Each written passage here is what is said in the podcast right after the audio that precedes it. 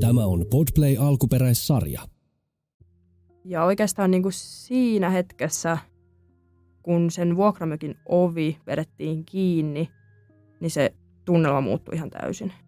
Ja se tunnelma oli ihan semmoinen käsin kosketeltava siellä mökissä. Ja silloin mä oikeasti, ihan aidosti oikeasti pelkäsin niitä.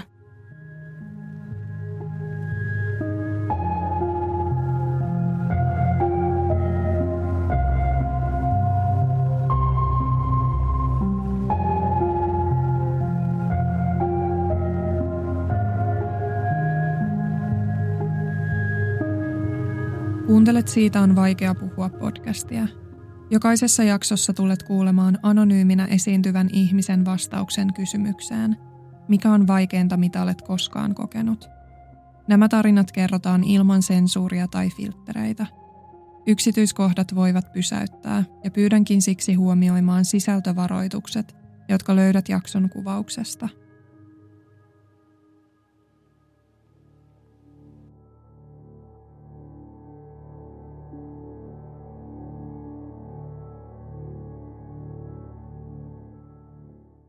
mulla oli silleen, että mä ajattelin tosi pitkään, että mä haluan mennä armeijaan. Mä oikeastaan tiesin jo aika nuoresta, että mä haluan käydä armeijaan. Mä ajattelin sen jotenkin silleen, että mä oon periaatteessa ihan yhtä kykeneväinen käymään armeijan kuin kuka tahansa muukin. Niin mulla ei ollut yhtään syytä, miksi mä en olisi mennyt sinne.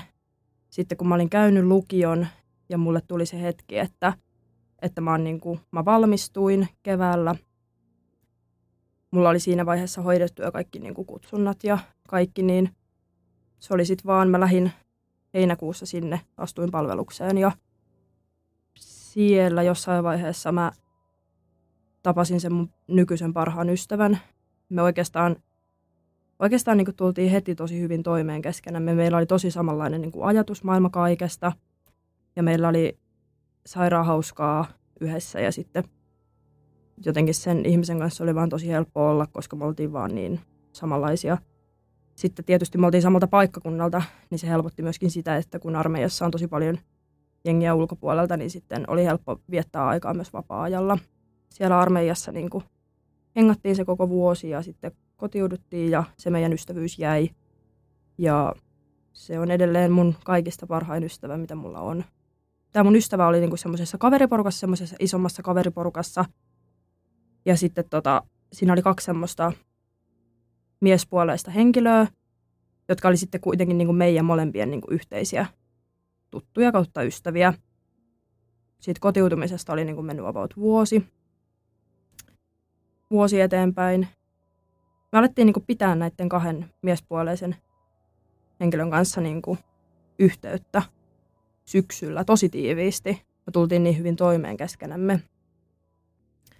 Me oltiin se mun parhaan ystävän luona itsenäisyyspäivänä.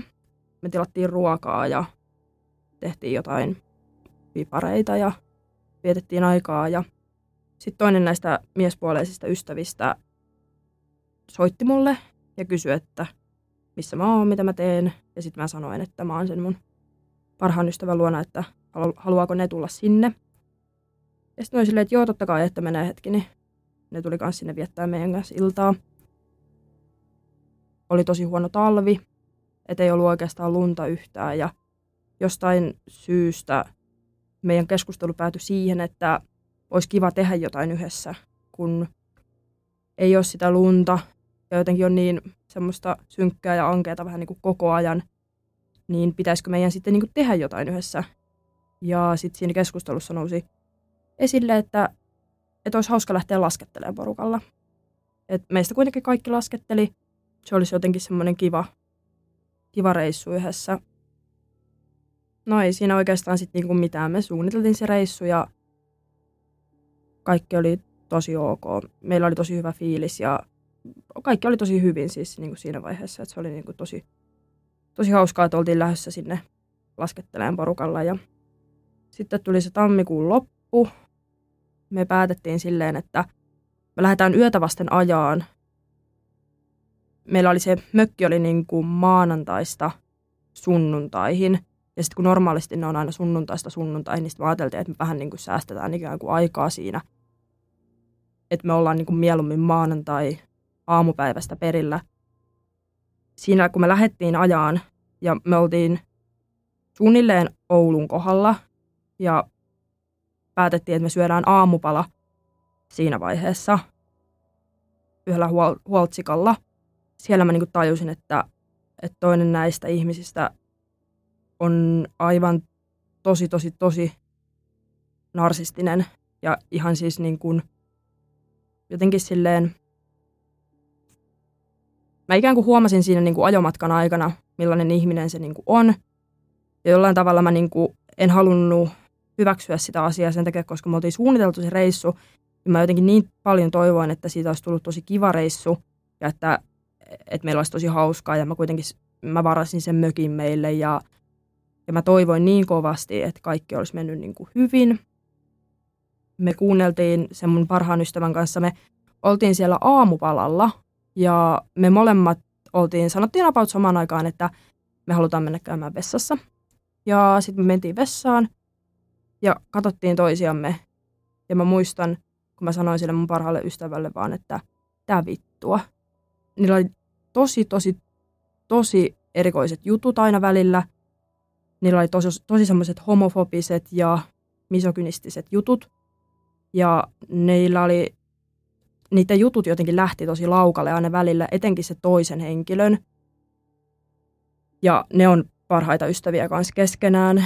Ja jollain tavalla mä niin kuin näin sen dynamiikan sillä tavalla, että se toinen ihminen on se, kuka vie ja päättää, ja sitten se toinen ihminen tulee pelkästään perässä. Ja me mietittiin silloin, että, että, että on ihan vitu huono idea. Että tämä on tosi huono idea tämä ei voi tulla päättyä hyvin, mutta jollain tavalla mä ajattelin siinä, että, että mä oon ikään kuin jotenkin sen tilanteen yläpuolella, kun mä niin kuin ymmärrän, millainen ihminen se on. Mä ymmärrän, että siinä on tosi narsistisia piirteitä, niin mä jollain tavalla ajattelin, että okei, että kun mä ymmärrän tämän, niin mä oon sen, mä niin kuin voin jollain tavalla olla sen tilanteen yläpuolella, että se ei tule mitenkään niin kuin vaikuttaa muhun ne oli sellaisia, että ne kuitenkin solvas koko ajan silleen ikään kuin rivien välistä. Tai etenkin tämä niin toinen, niin se oli semmoinen, se oli tosi semmoinen, se oli tosi ruma suustaan. Ja se teki se jotenkin silleen niin silleen, voiko sanoa hienovaraisesti, että sitten itsekin alkoi ajattelemaan, että okei, että, että onko mä, niinku, mä jotenkin niinku tyhmä tai onko mä oikeasti tollainen, mitä se sanoo. Ja se sai sellaisia tosi pelottavia semmoisia raivokohtauksia. No esimerkiksi mä katoin Alkon aukiolojat vahingossa väärin. Niin se siis, se, se sekos. Se sekos ihan täysin, se huus mulle kaikkea, että, että sä oot kyllä yksi tyhmimmistä ihmisistä, ketä mä oon ikinä tavannut ja että miten noin yksinkertainen juttu voi tuottaa noin paljon vaikeuksia sulle. Ja se oli jotenkin silleen, en mä tiedä, sen, se asia oli niin kuin tosi hankala käsitellä, koska mä ajattelin sen koko ajan silleen, että okei, että mä niin kuin ymmärrän millainen ihminen se on, mutta sitten kuitenkin se pääsi aika pahasti mun pään sisälle niillä niiden jutuilla. Vaikka mä, mä tein meillä vaikka ruokaa yhdessä ja sen toisen mielestä mä leikkasin kurkun väärin. Se siitäkin, se huus mulle, että joo, että ei, ei, ei tosta niinku tule mitään, että anna mä teen, että – että ei tota tolleen tehdä. Vaikka mä tein niin kuin meille ruokaa ja se ei siitä huolimatta, niin kuin, se ei ollut ikinä kiitollinen mistään. Ja se teki aina kaiken paremmin. Ja mä en heti osannut sen meidän vuokramökin mikroa käyttää. Siitä ihan sama homma, että juu, että tota, se meni niin kuin tosi, tosi, tosi henkilökohtaisuuksiin aina niillä jutuilla. Ja vaikka mä en osannut käyttää esimerkiksi sitä mikroa, niin sitten se sanoi niin kuin, niin kuin tosi rumia asioita. Ja mä mietin silloin, että, että miten joku ihminen voi sanoa toiselle ihmiselle noin rumia asioita. Että mä en pystyisi ikinä haukkuun toista ihmistä noin pahasti. Ja se oli mulle jotenkin ihan absurdia. Me oltiin tietysti kaikki tosi väsyneitä siitä reissusta, siitä ajomatkasta. Ja mulla tuli siinä illalla, tuli mikreeni. Mutta sitten me lähdettiin kuitenkin syömään yhdessä. Ja meillä oli siellä ihan sairaan hauskaa. Vaikka me oltiin tosi väsyneitä, niin meillä oli silti tosi hauskaa siellä. Nämä mun miespuoleiset silloiset ystävät, ne osas olla myös ihan sairaan mukavia. Ne osas olla ihan sairaan. Ne oli ehkä sellaisia, että ne osas vetää aina oikeassa hetkessä oikeasta narusta. Ja ne tiesi, että miten ne pystyy jotenkin hallitsemaan sitä tilannetta. Niin se oli ehkä niinku se koko homman juju siinä, että et ne oli ihan älyttömän mukavia aina välillä ja sanoi ihan sairaan kivoja asioita. Sitten me lähdettiin siitä mökille ja oltiin siellä ja mentiin nukkuun ja lähdettiin silloin tiistaina lasketteleen. Ja tämä mun paras ystävä, sillä oli silleen, että sillä oli niinku hetken aikaa laskettelusta, niin sitten me jotenkin niinku siinä päätettiin, että tämmöinen hauska vitsi siinä rinteessä, että niin monta kertaa kun tämä mun paras ystävä kaatuu, niin me juodaan sitten shotteja illalla. Niin kuin sen, se määrä, kun se kaatuu, niin me juodaan niitä shotteja. Me lähdettiin siitä rinteestä, mentiin alkon kautta sinne mökille. Ja oikeastaan niin kuin siinä hetkessä, kun sen vuokramökin ovi vedettiin kiinni, niin se tunnelma muuttui ihan täysin. Ja mä oon sitä miettinyt tosi paljon, että mitä siinä tapahtui. Se tunnelma oli ihan semmoinen käsin kosketeltava siellä mökissä. Mä ajattelin eka, että okei, että me ollaan varmaan vaan vähän väsyneitä kaikki, että kun tässä on kuitenkin matkusteltu ja ajettu paljon ja oltu rinteessä ja näin. Mutta sitten ei se niinku kuitenkaan sitäkään ollut. Ja sitten me syötiin siinä. Ja aika nopeasti me alettiin sitten juomaan niitä shotteja, mitä me oltiin sovittu, että me juodaan. Yksi meistä neljästä ei juo ollenkaan alkoholia, niin se ei ikään kuin osallistunut siihen. Jokainen ihminen itse päättää, juoko alkoholia vai ei. Mutta sillä oli tosi kova tahtotila kuitenkin saada meidät kaikki muut juomaan, niin sitten se oli jotenkin silleen vähän erikoinen asetelma tietyllä tavalla. Ja sitten me juotiin ne shotit ja mä muistan, kun oli se vikasotti. Mä menin niin kuin lavuarin päälle ikään kuin ottaan sitä sen takia, koska no niitä oli aika lyhyen aikaan otettu niin monta, niin sitten mulla oli semmoinen olo, että mä en niin kuin pysty juomaan sitä, mutta sitten kuitenkin join sen sotin. Ja sitten toinen näistä mun miespuoleisista ystävistä, taas sama homma. Se sekos siitä, että mä poistuin siitä pöydästä ja että mä menin siihen lavuaarin päälle. Ja sitten se oli silleen, että et sä edes ottanut sitä shottia, että sun pitää ottaa nyt uusi. Ja se kaatoi semmoiseen perusjuomalasiin sinne pohjalle niin kuin paljon paljon enemmän kuin normaali sotti.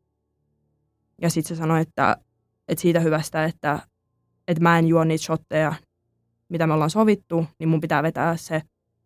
Ja sitten mä sanoin sille, että, että rauhoitu, että, että ei tämä nyt niin vakavaa ole, että, että pidetään nyt vaan hauskaa, ei tässä nyt ole niin kuin mistään tällaisesta niin kuin kyse. Mutta sitten se ei niin kuin luovuttanut sen ajatuksen suhteen, se oli silleen, että, että sä, sä juot sen nyt. Ja sitten mä että okei, mä juon, että jos se muuttaa tämän tunnelman, niin totta kai mä sen sitten niin otan. Sitten me alettiin pelaan jotain perusjuomapelejä siinä pöydän ääressä mä aistin sen tunnelman just niitä, nimenomaan niin, että ne halus, että mä ja mun paras ystävä juodaan. Ja oikeastaan me oltiin jo aika ottaneita siinä vaiheessa, ja sitten ei ehkä itsekään niinku ihan täysin hiffannut sitä. Mutta sitten mä istuin toiseen näistä miespuoleista ystävistä, ikään kuin vähän silleen, että se istui mun vähän niin kuin selän takana – ja aina kun mulle tuli siinä juomapelissä joku hetki, kun mun piti juoda, niin sitten mä mietin tosi monta kertaa, että et hitto tämä mun juoma on niinku tosi vahvaa.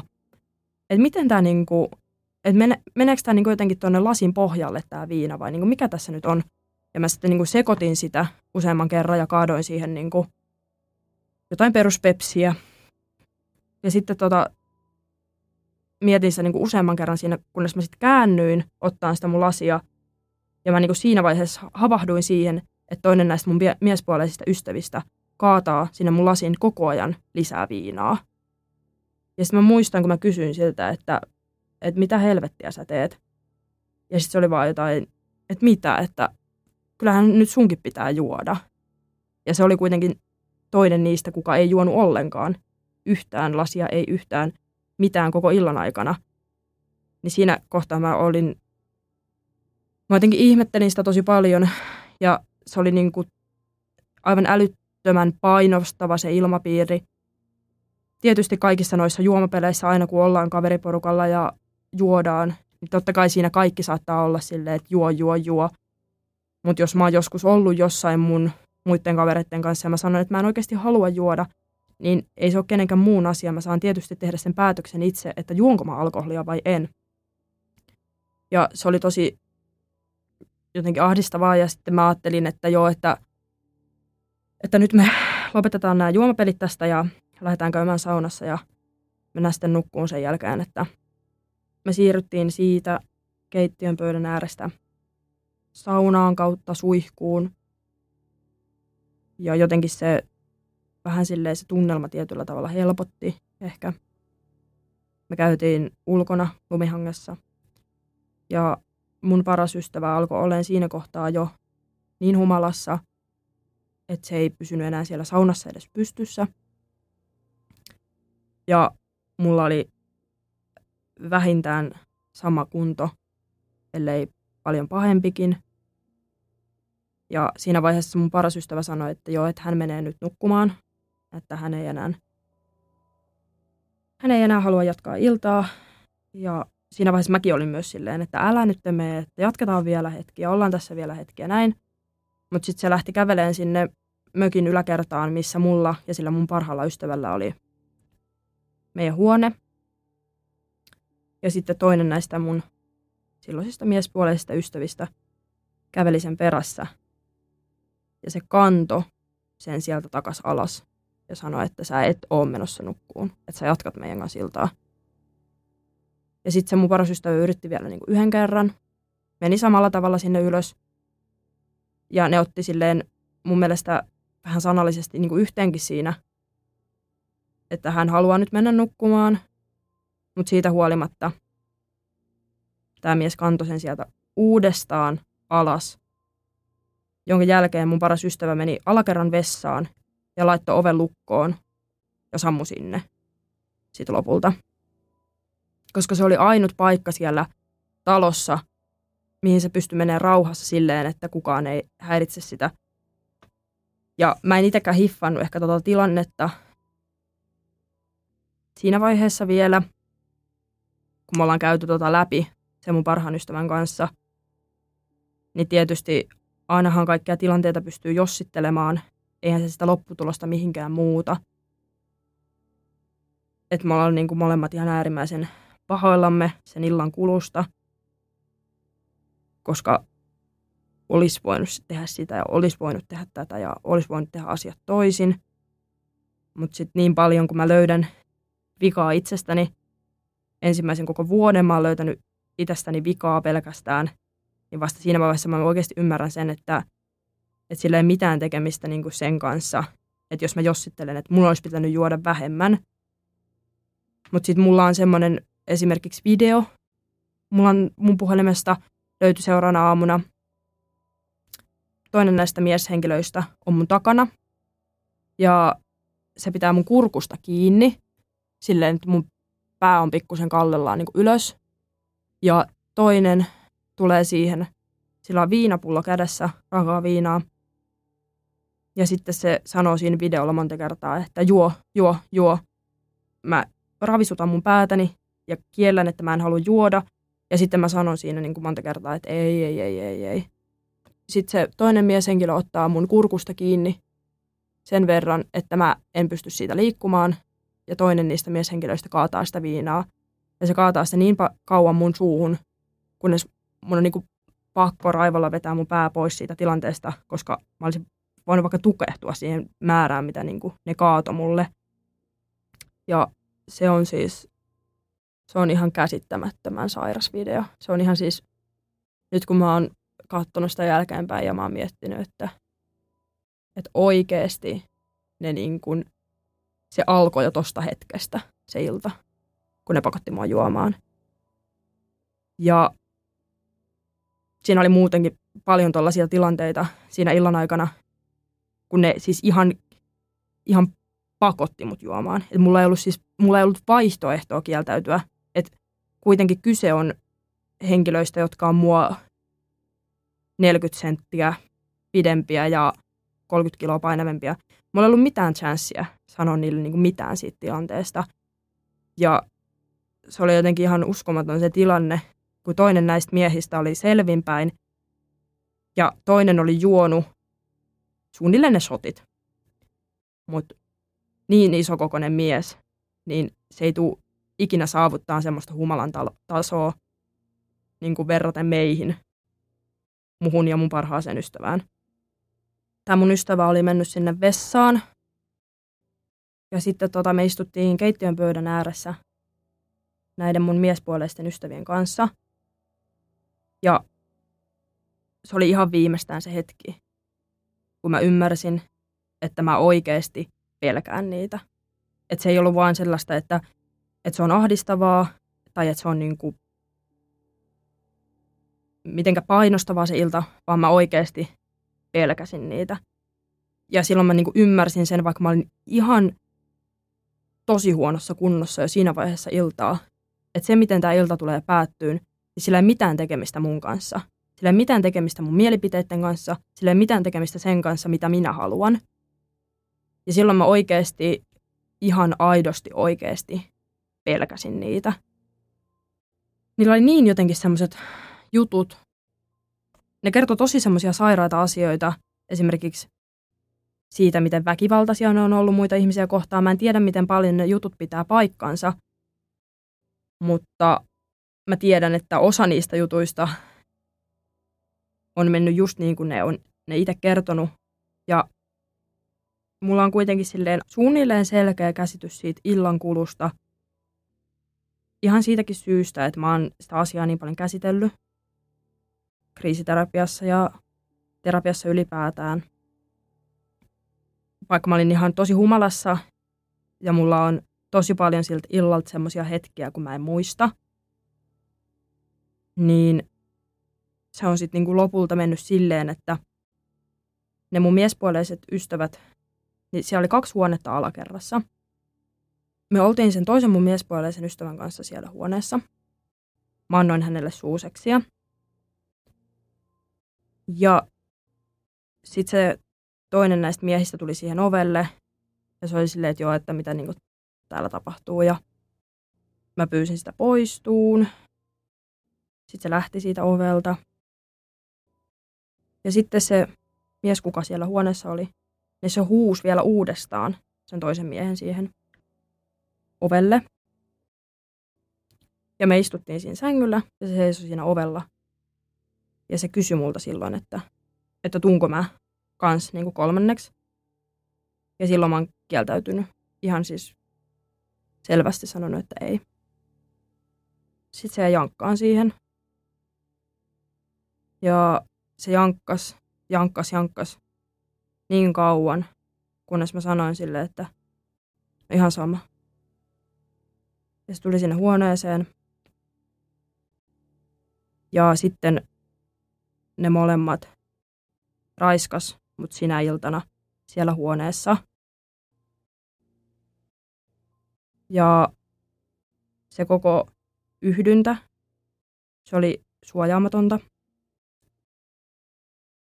Ja se tota, siinä oli ikään kuin tavallista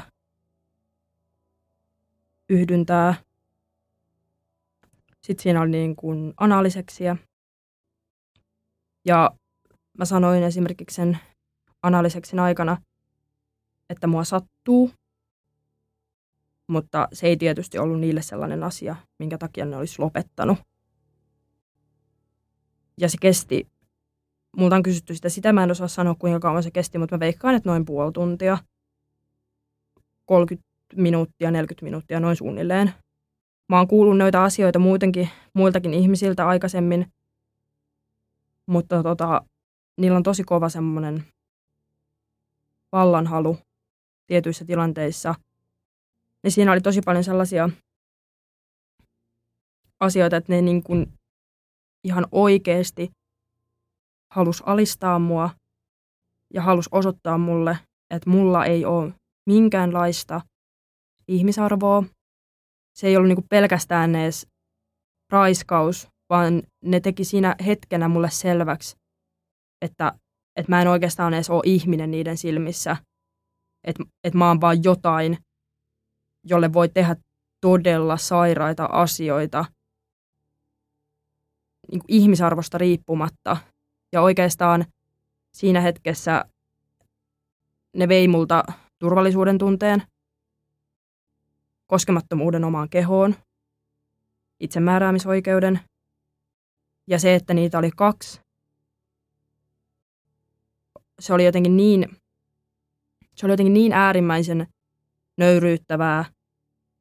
Ja mä muistan, kun multa poliisikuulustelussa kysyttiin silloin, että, että mitä sä niin mietit siinä hetkenä. Ja oikeastaan mä en miettinyt siinä hetkessä mitään muuta kuin, että mitähän ruokaa me syötäis huomenna. Mä muistan, kun mä makasin siinä sängyllä ja mä vaan mietin kaikkea muuta, että, että mitähän mun perhe ajattelee, mitähän me tehdään huomenna. Ne pakotti mut nuoleen niitten pyllyreikää muun muassa, mikä on aivan älyttömän alistavaa. Ja se, että siinä oli justiinsa anaaliyhdyntää ja se jotenkin tosi paljon niin kuin liittyi semmoiseen tosi, tosi, tosi kovaan alistamiseen. Ne asiat, mitä siellä huoneessa tapahtui.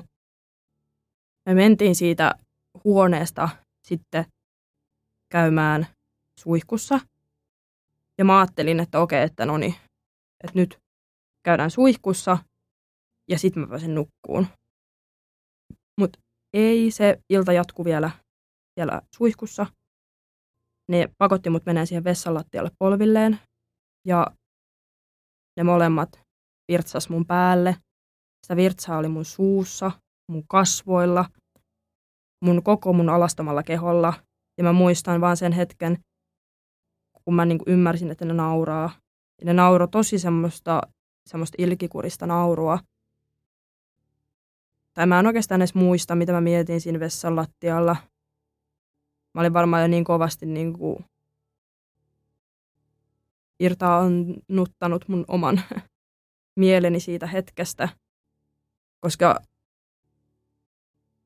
ne vessan tapahtumat oikeastaan aiheutti mulle sen, että mulla kesti noin vuoden, että mä pystyin kattoon itteeni peilistä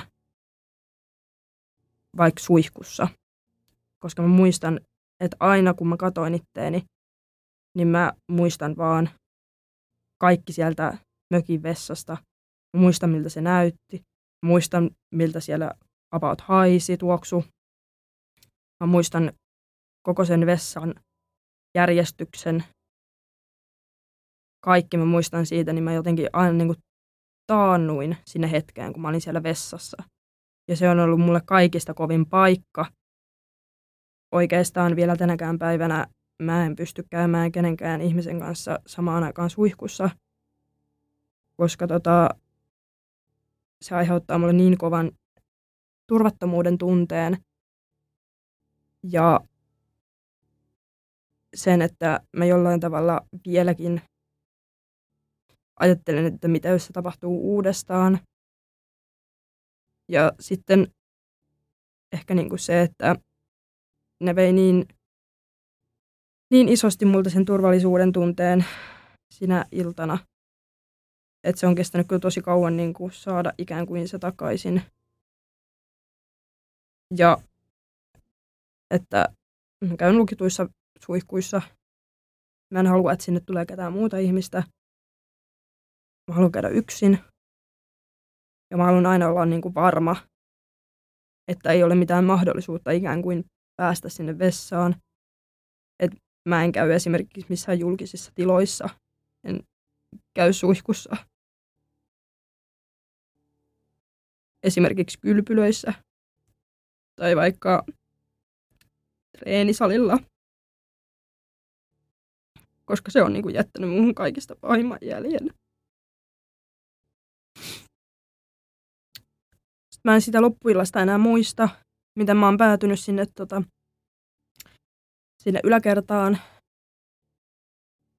Mutta sitten mä heräsin aamulla siihen, että se mun ystävä meni vessaan. Ja mä nousin välittömästi sen perässä ja kävelin sinne vessan ovelle. Ja sitten mä sanoin sille mun ystävälle, että joo, että me harrastettiin kolmen kimppaa viime yönä. Mutta sitten mä sanoin sille mun parhaalle ystävälle, että, että tota, että mä en olisi halunnut sitä. Se oli niin kuin ainut, mitä mä osasin sanoa sille, että mä en olisi halunnut sitä.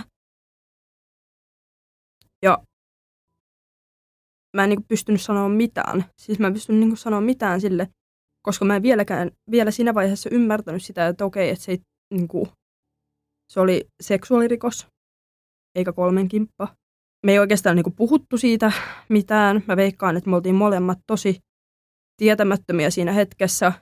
Ja sitten mä elin tosi vahvasti sitä mielenmaisemaa, että okei, että, että se oli kolmen kimppa, se oli humalassa. Nyt tässä on vaan morkkis siitä asiasta. Ja että nyt mä mennään eteenpäin. Ja sitten tota, tuli se seuraava ilta, ja ne oikeastaan ne molemmat niistä tekijöistä pyysi mut keittiöön. Ja me käytiin silloin siinä keittiön pöydän ääressä keskustelu siitä, miten ne ei ikinä voisi tehdä minulle mitään pahaa, että kai mä ymmärrän, että mä oon niiden ystävä, että ne haluaa aina minulle pelkästään hyviä asioita, että ne ei halua loukata mua millään tavalla. Ja silloin siinä hetkessä mä olin silleen, että okei, että no mitä mä sit ressaan tästä jutusta. Nehän sanoi, että eihän ne halua satuttaa mua, niin ei ne halua satuttaa mua, että se on ihan ok. Ja me käytiin se keskustelu, mutta sitten mä koko ajan, niin kuin, vaikka mä koko ajan yritin silleen tsempata itteeni, että, että okei, että, että kaikki on ok, kaikki on ok, kaikki on ok.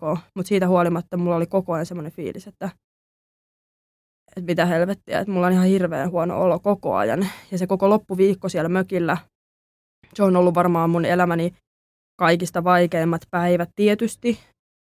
Ja mä mietin sitä edelleen tänäkin päivänä, että että miksi mä en vaikka lähtenyt sieltä. Ja mun oma isä on multa kysynyt, että miksi mä en soittanut. Että se olisi voinut vaikka hakea mut. Se olisi voinut ajaa tuhat kilsaa hakemaan mua sieltä. Mutta ei tuommoisessa tilanteessa tajua mitään muuta kuin sen, että, että mun on nyt vaan pakko selviytyä, että kohta se on ohi. Kohta mä pääsen takaisin kotiin ja sit ne ihmiset ei ole enää mun elämässä.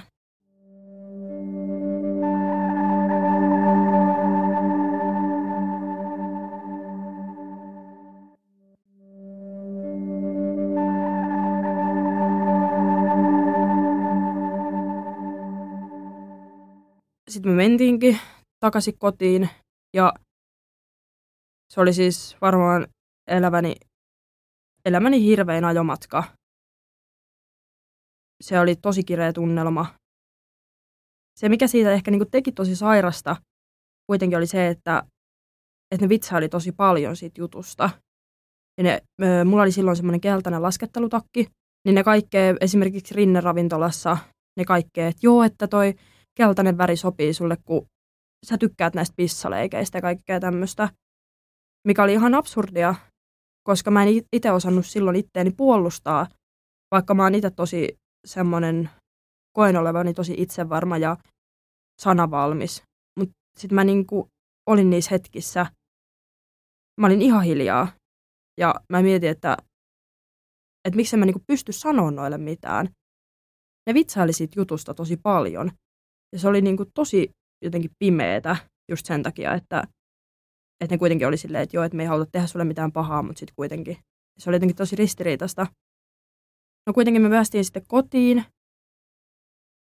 Mä en oikeastaan nukkunut silloin ollenkaan. Varmaan ensimmäiseen neljään kuukauteen.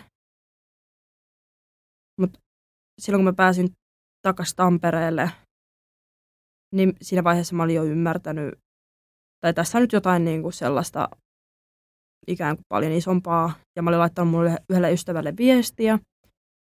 Ja se otti mut sen luokse yöksi. Ja sitten heti siinä seuraavana päivänä, kun mä en tullut sieltä, niin me soitettiin ö, terveyskeskukseen. Ja mä tota, sanoin niille, ja mä sain sieltä semmoisen kriisiajan, semmoisen psykiatriselle sairaanhoitajalle semmoisen kriisiajan. Ja tota, sitten mä kävin juttelemassa siellä noin yhteensä muistaakseni kahdeksan kertaa.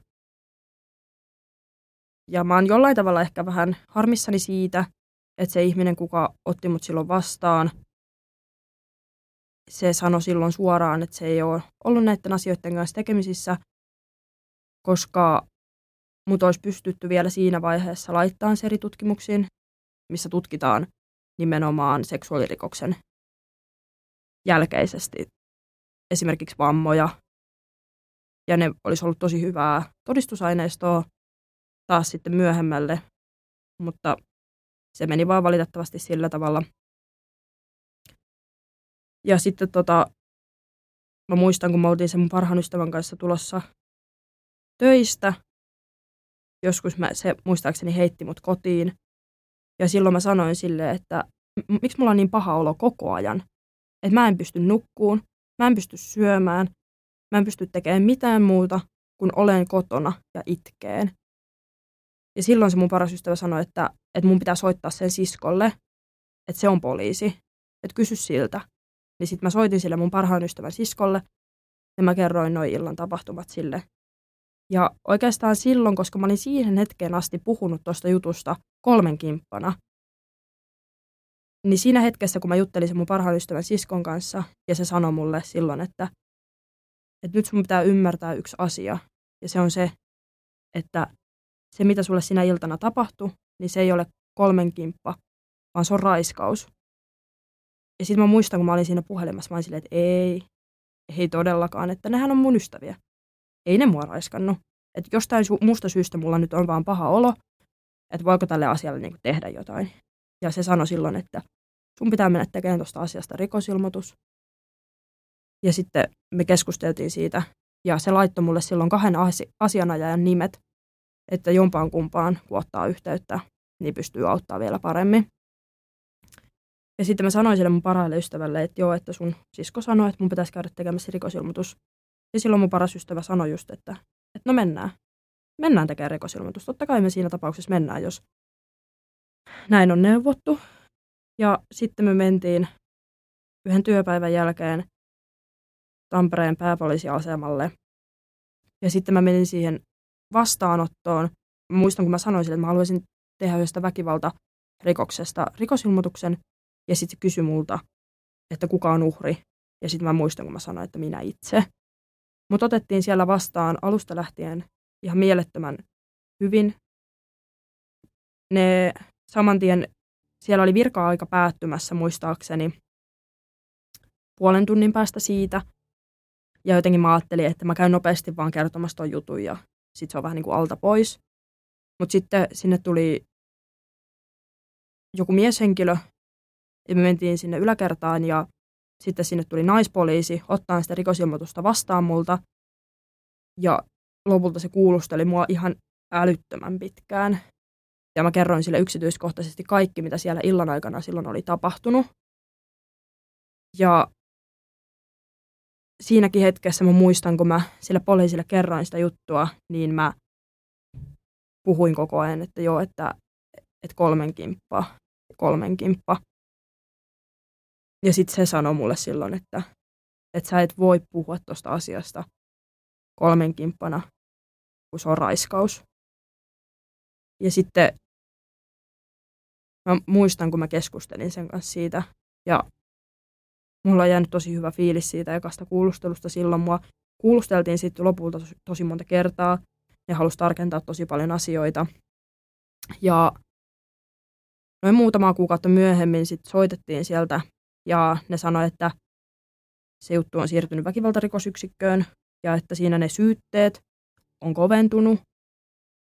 Ja että, että tässä on nyt niin kuin tosi hyvät mahikset mulla, että se oli oikeastaan, siinä oli tosi paljon kuitenkin silleen, mun paras ystävä kävi myöskin siellä kuulustelussa antamassa todistajalausunnon, ja siinä oli paljon videoita, kuvia siltä illalta, lausuntoja sieltä psykiatriselta sairaanhoitajalta, ja ne oikeastaan ne kaikki sitten niin kuin laitettiin siihen esitutkintapöytäkirjaan niin kuin mukaan. Ja sitten siinä oli vielä sellainen asia, että kun me oltiin tulossa sieltä tota, leviltä, niin mä salaa äänitin niitä siinä autossa ja mä keskustelin niiden kanssa siitä, mitä siinä iltana oli niin kuin tapahtunut. Ja jotenkin mä ajattelin sen silloin, että, että mä haluan niin itse muistaa, mitä silloin sitten iltana tapahtui, koska kuitenkin mieli suojelee tosi paljon tuollaisten asioiden jälkeen. Ja ei välttämättä sit niinku muistakaan enää, miten ne hommat meni. Ja sitten taas siihen verraten siihen yhteen iltaan, missä ne puhuu tosi paljon siitä, että ne ei ikinä satuttaisi mua jne, niin verrattuna siihen iltaan, niin se keskustelu siinä ääniviestissä oli tosi erilainen ja se tunnelma oli tosi erilainen. Ja ne syytti siinä tosi paljon mua. Ja ne siinä myönsi sen, miten se illan kulku oli mennyt.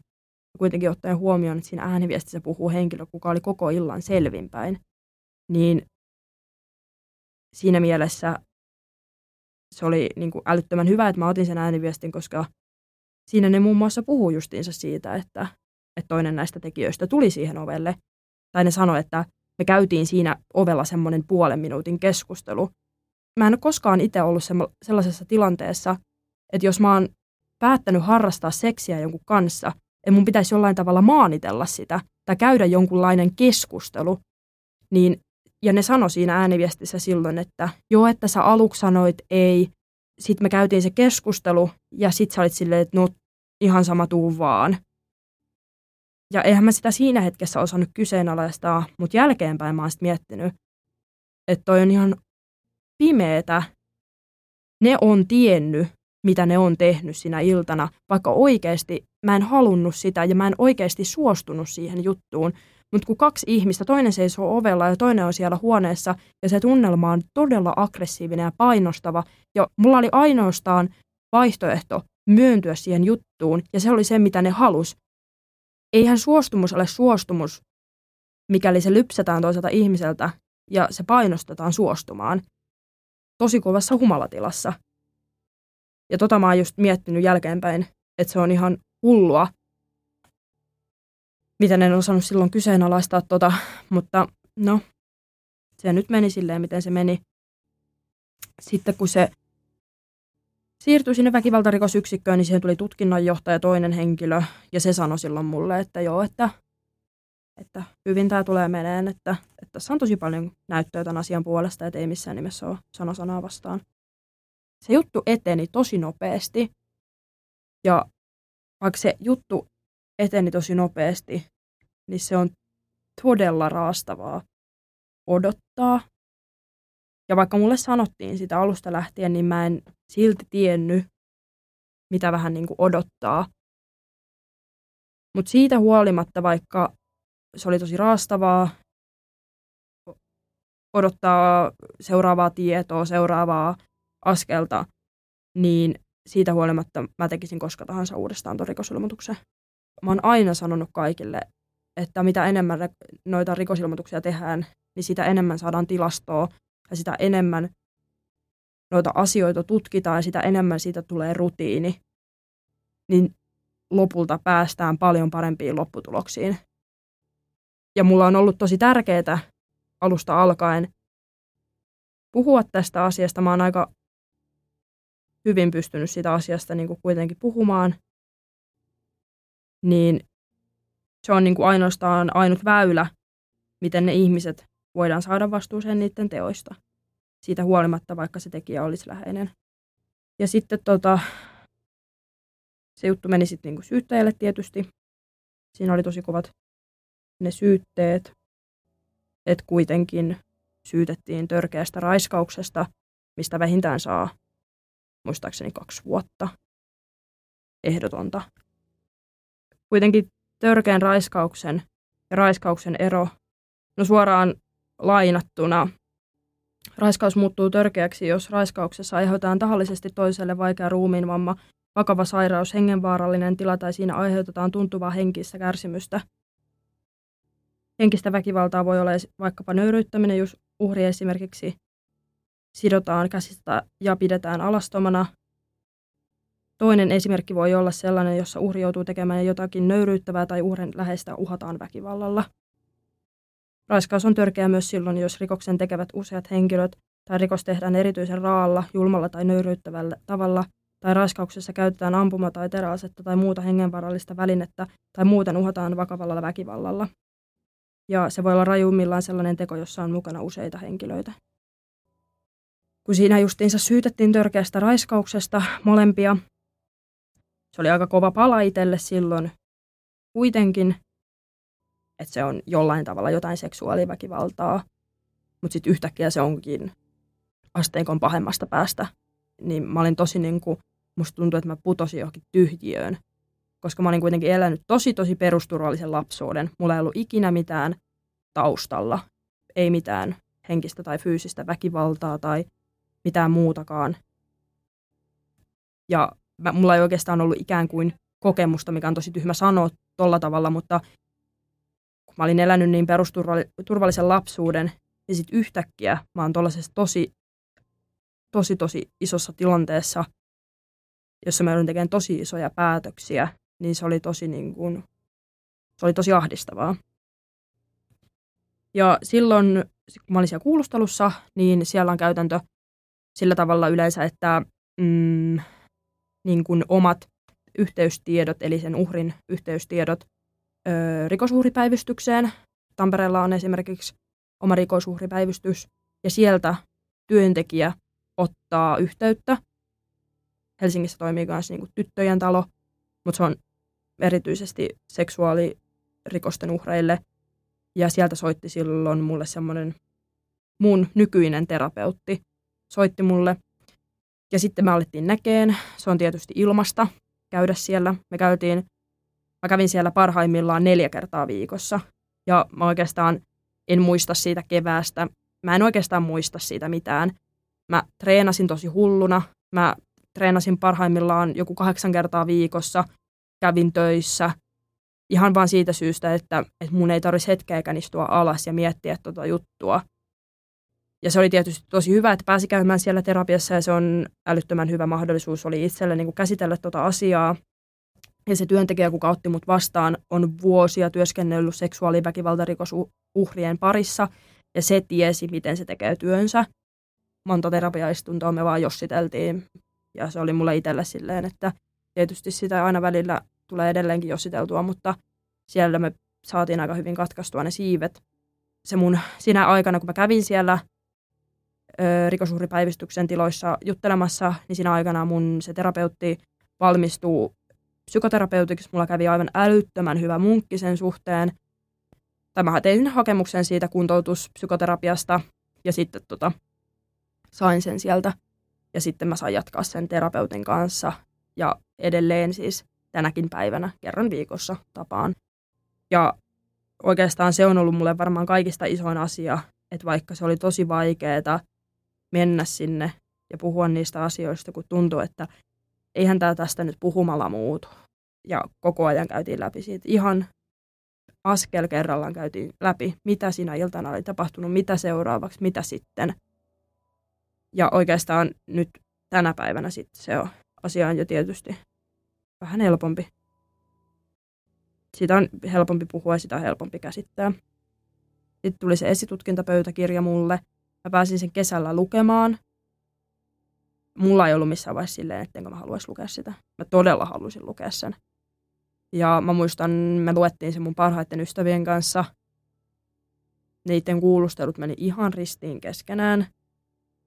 Toinen niistä esimerkiksi justiinsa sanoi, että, että kaikki sinä iltana joi ja kaikki oli humalassa. Toinen sanoi, että yksi ei juonut ja se ei, eihän se yksi juonutkaan. Että oikeastaan mun ja mun parhaan ystävän niin kuin kuulustelut meni tosi käsikädessä, mutta sitten niiden tietysti meni tosi ristiin. Siitä meni ihan järkyttävän pitkä puoli vuotta eteenpäin. Se oli niin pitkä puoli vuotta, ettei sitä voi edes ymmärtää. Se juttu meni sitten niin kuin syyttäjälle. Ja se oli semmoinen syyttäjä, jolla, joka tutkii tai syyttää pelkästään nimenomaan seksuaalirikoksia. Ja sitten mä mietin silloin, että okei, että, että mä oon niin kuin tosi hyvissä käsissä. Ja silloin mulla oli justiinsa se asianajaja, jota mun para, parhaan ystävän sisko mulle suositteli. Ja se silloin, se on itse kanssa ollut poliisi naisten ja lasten väkivalta rikosten parissa.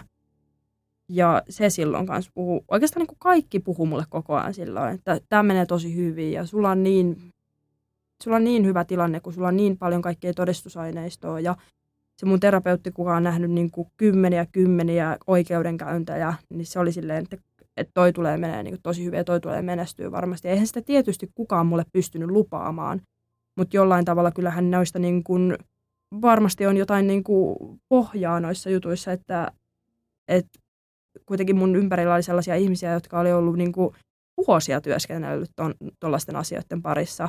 Ja kaikki oli niin kukaan ei koskaan oikeastaan, niin kuin, kukaan ei koskaan kyseenalaistanut mua. Tai mitään, että se olisi tullut sellainen fiilis, että okei, että, että toi ei usko mua. Tuli aina semmoinen olo, kun mä kävin vaikka kuulusteluissa, että, että ne ihmiset uskoo mua, että miten se juttu on mennyt. Sitten kun oli mennyt about puoli vuotta, laitoin sille syyttäjälle viestiä ja sanoin, että noin, noin puoli vuotta tulee meneen vielä. Ja oikeastaan silloin mä, mä googlasin tosi paljon – mä googlasin kaikkia maailman ihmisten kokemuksia, niin kuin, ja eihän niitä ollut. Siis löytyy jotain 2012 vuodelta jotain vauva.fi peruskeskusteluita, mutta ei kukaan puhu niistä asioista. Ja se, mitä mä olisin tarvinnut siinä hetkessä, oli nimenomaan niitä kokemuksia siitä rikosprosessista, ja niitä ei löytynyt mistään. Niitä ei löytynyt yksinkertaisesti yhtään mistään. Sitten siitä meni se about puoli vuotta, vielä toiset puoli vuotta eteenpäin.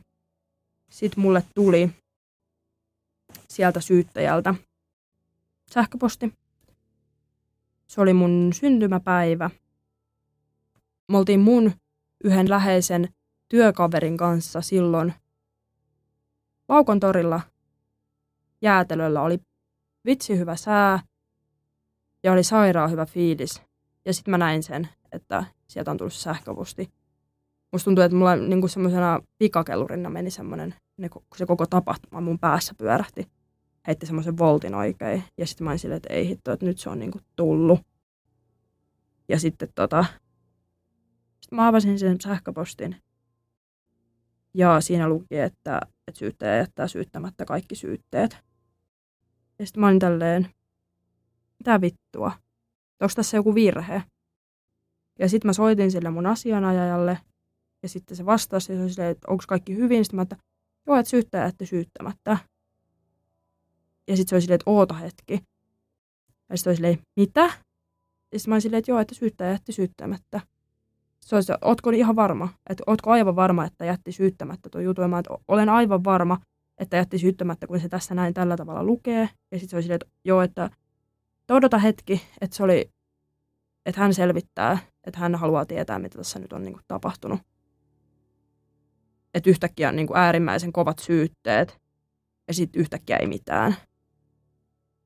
Jo puolitoista vuotta oltiin siinä vaiheessa ikään kuin, niin kuin odotettu. Oikeastaan missään vaiheessa mä en ollut töistä hakenut sairaslomaa tai mä en ollut missään vaiheessa pysähtynyt sen asian äärelle. Ja meillä piti olla silloin tosi kiva ilta mun perheen kanssa. Ja sitten mä vaan soitin äitille ja sanoin, että se juttu ei syyttämättä.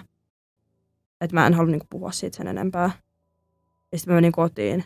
Ja musta tuntuu oikeastaan niinku ekaa kertaa silloin siltä, että, että nyt niinku mun elämän on pakko pysähtyä. Että nyt on niinku oikeasti pakko ottaa happea, mä sairaslomaa, mä jään pois töistä nyt tapahtuu jotain muuta, mitä olisi pitänyt tapahtua jo pitkän aikaa. Sitten mulla olisi pitänyt hakea sitä sairauslomaa tosi paljon pitemmän aikaa sitten. Mä olin niin pahassa semmoisessa, mä en nukkunut ikinä ja treenasin ja olin töissä ja tein kaikkea muuta kuin keskityin siihen asiaan. niin sitten mä ajattelin, että okei, että nyt on se hetki elämässä, kun mä pysähdyn tämän asian äärelle. Sitten mä soitin sille mun terapeutille ja sanoin saman, että se ei syyttämättä. Ja se oli ihan siis, siis jokainen, kelle mä sanoin tosta, niin oli siis aivan uskomattoman järkyttyneitä siitä, että miten se voi jäädä syyttämättä. Että miten me ei voida edes päästä käräjäoikeuteen käsittelemään tuota asiaa. Mä halusin ne perustelut. Se on jotenkin niin kuin hullua lukea sellaista tekstiä siitä syyttämättä jättämispäätöksestä. Kun siinä muun muassa luki, että, että on mahdollista, että minä en tosiasia, tosiasiallisesti ole halunnut olla sukupuoliyhteydessä henkilöiden kanssa, mutta se tunnusmerkistö edellyttää kuitenkin sitä, että joku tahallaan pakottaa toisen sukupuoliyhteyteen käyttämällä henkilöön kohdistuvaa väkivaltaa tai uhkaa sillä tai käyttää hyväkseen uhrin avutonta tai tiedotonta tilaa. Ja silloin siellä, siinä syyttämättä jättämispäätöksessä, kyseenalaistettiin tosi paljon sitä, että olinko mä oikeasti niin humalassa, mitä mä itse sanon, käytetään hyväksi uhrin avutonta tai tiedotonta tilaa, niin siinähän oli, maahan oltiin homman ytimessä just nimenomaan siinä, että ne nimenomaan käytti mun sitä tilaa hyväkseen siinä hetkessä. Ja oikeastaan se, mitä siinä myös luki, oli se, että öö, pelkkää estojen löystymistä ei voida pitää puolustuskyvyttömyytenä tai tahdottomuutena. Eli toisaalta taas sitten se, että siihen verrattiin, että okei, että puhuttiin niistä estojen löystymisestä. Ja se oli ensimmäinen semmoinen kerta, mulle tuli semmoinen fiilis, että mua ei uskota. Että se tila, mikä sillä, sillä iltana mulle aiheutettiin pakottamalla mut juomaan alkoholia, niin sitten se olikin yhtäkkiä estojen löystymistä. Oikeastaan se, mitä, kun siinä oli sitten tietysti omat syytteet sille, niille suihkussa tapahtuneille asioille, seksuaalisten tekojen jälkeen suihkussa tapahtuneen virtsaamisen osalta katson, että henkilöltä puuttuu tekoon tahallisuus. Suihkuun ovat menneet kaikki kolme, ja siellä miehet ovat pelleilleet ja virtsanneet, mutta riittävää näyttöä siitä, että he olisivat tahallisesti virtsanneet minun päälle, hänen halventamistarkoituksessaan ei ole. Et siinä oli epäselvää se, että olinko se halventamistarkoituksessa. Mä en tiedä, mä oon itse varmaan elänyt jossain toisessa todellisuudessa, mutta mulle ei ole normaalia, että toisen ihmisen päälle virtsataan. Et kun tuossa tosi paljon veivattiin sitä, että mistä, mistä ne tekijät olisi voinut tietää sen, että minä en sitä halua – niin mitä helvettiä? Se, että kun ne itsekin sano siinä, että mä oon kieltäytynyt siitä, mä oon sanonut, että mua sattuu. Ja se, että ne on joutunut pakottaa mut juomaan koko illan alkoholia, niin onko toi jotenkin niin kuin normaali tapa vaikka harrastaa seksiä? Että et pakotetaan toinen ihminen juomaan, sitten lypsetään siltä suostumus ja sitten ollaan silleen, että en mä tiennyt, että ei se halua. Ja lähtökohtaisestikin se, että jos toinen ihminen on selvinpäin ja toinen on aivan äärimmäisessä humalatilassa, niin se on lähtökohtaisesti jo todella kyseenalaista, koska se, että kuitenkin ollaan niin kuin tosi herkkien asioiden kanssa niin kuin tekemisissä. Mun kaikki ystävät laittoi mulle välittömästi viestin silloin, kun ne sai siitä tietää, että muista, että se juttu tapahtui se tapahtui ja se tapahtui sulle ja että, että mä oon arvokas. Jollain tavalla se oli myös tosi hassua, mutta se my, myös mun niinku olo helpottu sen jälkeen sen takia, koska sitten mä tiesin, että okei, että nyt mun ei tarvitse enää odottaa. Se oli joka päivä niin kuin oikeastaan puolitoista vuotta sitä. Niin sitten kun mä niin kuin putosin siihen semmoisen tyhjiöön ja jäin sairaslomalle – jätin treenit hetkeksi ja olin kesällä niin kuin ihan vaan pelkästään mun omien ajatusten kanssa, niin se tuli oikeastaan niin kuin tosi hyvään saumaan. Mä ajattelin, että mä en halua olla se teko, tai että mä en halua olla se, että mä oon se henkilö, joka on seksuaaliväkivaltarikoksen uhri. Mä olin koko heinäkuun siinä sairauslomalla. Mä olin sen jo hetken aikaa sitten päättänyt mä päätin, että mä haluan lähteä pois Tampereelta ihan siitä syystä, että, että ne ihmiset, ketä siellä oli ja koko ajan se paikka ja kaikki muistutti siitä. Ja sitten mä muutin Lappiin syksyllä. Jotenkin halusin, ajattelin, että haluan aloittaa alusta ja mä haluan uusia ihmisiä, uusia asioita mun elämään, koska jotenkin niin kuin, musta tuntuu, että se kasetti vaan junnas ja junnas koko ajan paikallaan. Sitten kun siitä teosta oli mennyt kaksi vuotta, niin mä olin kyseisessä Rinne-ravintolassa mun siskojen kanssa. Ja sitten mä näin toisen niistä tekijöistä istu tismalleen samassa pöydässä. Siitä teosta oli silloin kaksi vuotta ja kaksi päivää. Eli se oli kaksi päivää myöhemmin ikään kuin. Ja sitten mä katoin sitä silmiin ja mä odotin, että se katsoo mua silmiin. Se kerran vilkas, mutta sitten käänsi saman tien katseen pois. Ja sitten mä päätin siinä hetkessä, että, että nyt mä oon ollut tässä kyseisessä rinneravintolassa ikään kuin semmoinen pieni nurkassa istuva lapsi, joka ei uskalla sanoa niille mitään, kun ne vittuilee mun keltaisen laskettelutakin väristä ja siitä kaikesta siitä teosta ja niistä asioista, mitä ne teki mulle. Et nyt on niinku se hetki, kun mä en enää pelkää tota ihmistä. Ja mä kävelin sen luokse ja mä muistan, kun mä sanoin sille vaan, että, että sä oikeasti pysty katsoa mua silmiin. Ja se nousi saman tien seisoon siitä.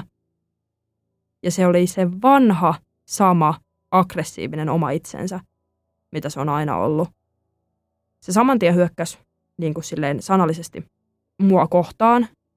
Ja se sanoi mulle jotain, että mitä sä voit asialle tehdä, että eihän se juttu edes edennyt mihinkään. Siinä oli semmoinen yksi vähän vastaava juttu kuin tämä oma juttu. Niin tiedän hänen historiastaan, että hän on ollut vähän sama vastaavassa jutussa niin kuin mukana. Ja mä mainitsin siitä, että, että mä tiedän siitä asiasta ja että mä tiedän niin kuin mitä hän tekee ja miten systemaattista se on. Ja mä sanoin sille aika kovastikin, aika rumia asioita, mutta sitten jotenkin mä uskon, että mä tarvin just sen siinä hetkessä. Oikeastaan mulle isoin voitto oli se, että, että mä sain sanoa niin kuin sille viimeisen sanan ja sitten mä lähdin pois siitä tilanteesta. Mä pystyin kohtaan sen ihmisen, mä en enää pelännyt sitä. Ja jotenkin siitä hetkestä toi juttu on ollut vähän ehkä kevyempi kantaa. Ja jotenkin kun mä niin paljon epäilin itteeni ja epäilin sitä, että tapahtuuko se oikeasti. Ja sitten kun jotenkin pääsi sanoa sen ikään kuin ääneen sille henkilölle, sitten jotenkin varmistui mun omassa päässä, että okei, että se niin kuin tapahtui. Ja sitä, sen mä tiedän, että minkään väylän kautta ei ole koskaan pyytänyt multa anteeksi. Ja sen mä niin kuin tiedän, että ne puhuu musta tosi rumasti. Mä en niin kuin, ne ei ole pahoillaan siitä, mitä ne teki tietysti siinä oli sitten kaikkea niin kuin, esimerkiksi mä kävin semmoisella erikoispsykiatrilla, kuka teki musta sellaisen lausunnon. Tapahtunut on vakavasti vaurioittanut potilaan psyykettä ja turvallisuuden tunnetta. Hän on kärsinyt traumaperäisestä stressihäiriöstä ja silloin mulla määrättiin unilääkkeet. No kun mä en oikeastaan niin kuin nukkunut oikeastaan niin kuin missään vaiheessa, että heti kun mä nukahdin, mä olin siellä huoneessa – sitten taas se asia tapahtui uudestaan ja uudestaan ja uudestaan. Ja oikeastaan se on ollut kaikista raskainta ne unet, koska mä oon oikeastaan vasta nyt päässyt eroon niistä unista. Niin se vaati kyllä aika paljon semmoista käsittelyä terapiassa. Ja semmoista, niin kuin, että mä joudun niin kuin, tosi paljon siitä asiasta jutteleen. Ja jossain tilanteessa joskus mulla on justiinsa tullut sellaista, kun mä oon harrastanut jonkun ihmisen kanssa seksiä, että mä oon ollut silleen, että missä mä nyt ikään kuin oon ja kenen kanssa ja mitä tässä nyt niin kuin tapahtuu, että onko mulla jotain hätää, vaikka mulla ei ole ollut minkäänlaista hätää. Mutta kyllä mä niin kuin koen, että mä pystyn nauttimaan seksistä, mutta siihen on vielä tosi tosi paljon työtä ja matkaa, että siitä tulee mulle sellainen asia, mikä on luonnollista mutta aina kun mä mietin sitä juttua, ja esimerkiksi nyt kun mä puhun tuosta asiasta, niin mun mieli on siellä mökillä. Se on aina siellä mökillä. Mä muistan pilkun tarkasti, miten siellä kaikki huonekalut siellä mökillä oli ja miltä siellä näytti. Ja mä oon kaksi kertaa käynyt sen mökin pihassa ihan vaan istumassa autossa ja miettinyt asioita. Se on ollut myös ehkä jollain tavalla semmoinen puhdistava kokemus. Mutta mun mieli on kyllä tosi paljon siellä niissä hetkissä aina, kun mä puhun siitä asiasta. Valitettavasti raiskauksetkin, ne on usein sellaisia, että, että niitä alkaa vasta ymmärtää myöhemmin. Tosi paljon mun mielestä muutenkin puhutaan siitä, että moni tekee niin rikosilmoituksia vaikka esimerkiksi rahan takia tai morkkiksen takia. Mutta todellisuudessa ne ihmiset, jotka puhuu siitä, ne ei oikeasti ymmärrä sitä, millainen se rikosprosessi on. Se, että mä oon tunteja istunut siellä kuulusteluhuoneessa ja käynyt tuota juttua läpi yksityiskohtaisesti ja monta vuotta venannut sitä, niin se, että et kyllä niin kuin jonkun rahan tekeminen on vähän helpompaa. Ja että mä itsekin ajattelin tosi paljon silloin, että jos mä, jos mä lähden baarista ja mä pidän itsestäni huolta, mä pidän kavereista huolen, että tsekkaan aina kaikki pääsee himaan, pääsen itse himaan, niin sit mua ei raiskata. Ja mä mietin tosi paljon välillä, kun mä menin jossain, että, että, että se on tosi paljon riippuvasta siitä, mitä minä itse teen. Mutta se todellisuudessa, mitä me ollaan tuo terapiassakin tosi paljon käsitelty, niin se, mikä, mikä tekee siitä kaikista vaikeinta, on se, että se tekijä on yleensä läheinen. Se tekijä on yleensä se ihminen, kenen kanssa on oltu naimisissa, ollaan oltu ystäviä, niin sen takia se on kaikista vaikein ajatus mun mielestä, ja olikin se kaikista vaikein ajatus, että eihän ne voinut tehdä mulle mitään sellaista, koska me oltiin ystäviä. Me oltiin laskettelemassa yhdessä, meillä oli kivaa, mä en tehnyt niille mitään, minkä takia ne olisi vienyt multa oikeastaan koko mun identiteetin niin kuin sinä iltana. Ja sen takia se on ollut kaikista jotenkin vaikeinta hyväksyä sitä asiaa, mitä ne teki mulle. Ja se on ollut tosi, tosi, tosi pitkä tie ymmärtää toi asia, että se, mitä ne teki mulle siinä yönä siellä huoneessa, se ei ollut mun vika. Ja se on, se on vaatinut niin kuin ihan älyttömän paljon multa työtä sen asian eteen. Mä oon oikeasti joutunut tekemään ihan hirveästi terapiassa työtä sen eteen, että mä oon ymmärtänyt sen, että se jossittelemalla muutu ja se ei ollut mun vika. Ja mä veikkaan, että se on yksi merkittävimmistä, merkittävimmistä asioista, minkä takia ihmiset jättää tekemättä rikosilmoitukset, koska ne ajattelee, että olisinko minä voinut tehdä jotain toisin sinä iltana. Ja mä oon joutunut tekemään siis satoja tunteja töitä sen eteen, että mä oon ymmärtänyt, että se mitä siellä tapahtui ei ollut mun vika. Ja mä haluan aina sen sanoa kaikille muillekin, että ne asiat ei ole ikinä uhrin vika. Ja jos toinen ihminen vie toiselta ihmiseltä koskemattomuuden omaan kehoon, niin sillä ei ole mitään tekemistä sen kanssa, että olisiko pitänyt juoda vähemmän, olisiko pitänyt mulla olla vähän enemmän vaatetta päällä, loukkasinko mä sitä jotenkin, että se teki sen takia mulle tolleen. Mä en, mä oon itse tehnyt niin paljon töitä sen ajatuksen eteen, että mä oon luopunut siitä itseni syyttämisestä ja haluaisin, että ihmiset yrittäisi pystyä puhumaan näistä asioista ja että ihmiset tekisi rikosilmoituksia, koska se on, se on oikeasti ainut väylä, miten ne tekijät saadaan vastuuseen niiden teoista. Kaikista vaikeinta mulle on ollut kertoa mun omalle perheelle tästä asiasta. Se on ollut sellainen asia, mikä on ollut mulle ihan mielettömän vaikeaa. Mä muistan, kun mä olin siellä mun parhaan ystävän luona tosi paljon ja mun isä tuli hakemaan mua sieltä ja se kysyi multa silloin siinä autossa, että, että mitä sulle on tapahtunut, kun sä oot niin erilainen nykyään. Ja mä muistan silloin, että mä vaan niin kuin pidettelin kyyneliä ja mietin silloin, että, että mä en vaan voi sanoa iskälle, että, että mitä siellä niin kuin oikeasti on tapahtunut. Ja mä muistan, mä oltiin kahvilassa mun äidin kanssa ja mä olin tosi ärsyyntynyt siihen, kun äiti tenttasi ja tenttasi, että mitä on tapahtunut, mitä on muuttunut, miksi et saa, mitä nyt tässä on niin kuin yhtäkkiä tapahtunut. Ja silloin mä niin kuin kerroin tosi varovasti sille, että, että on tämmöinen juttu ja tämmöiset ihmiset koski muhun ilman lupaa. Että tästä on nyt tehty rikosilmoitus ja se asia menee eteenpäin. Et mä kerroin mun siskolle, vanhemmalle siskolle, kerroin niin kuin perheenjäsenistä ensimmäisenä.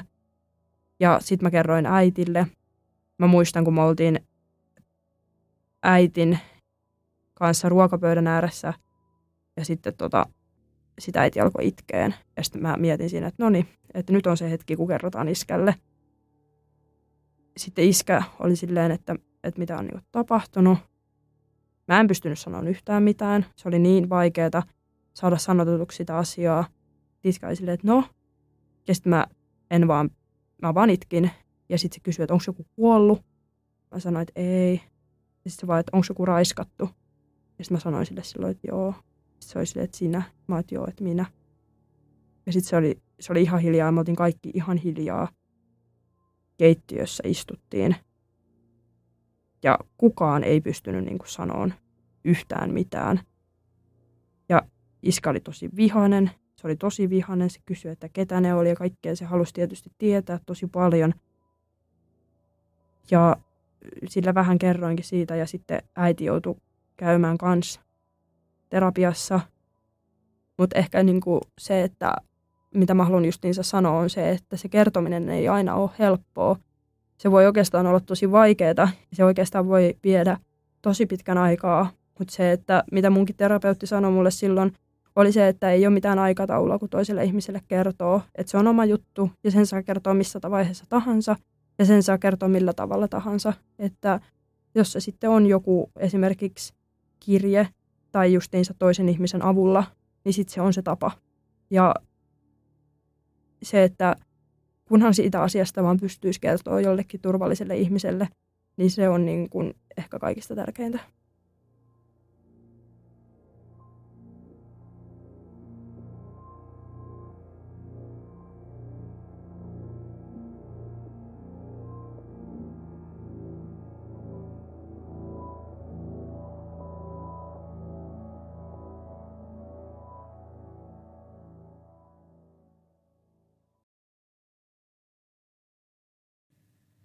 Olet juuri kuunnellut Siitä on vaikea puhua podcastin jakson.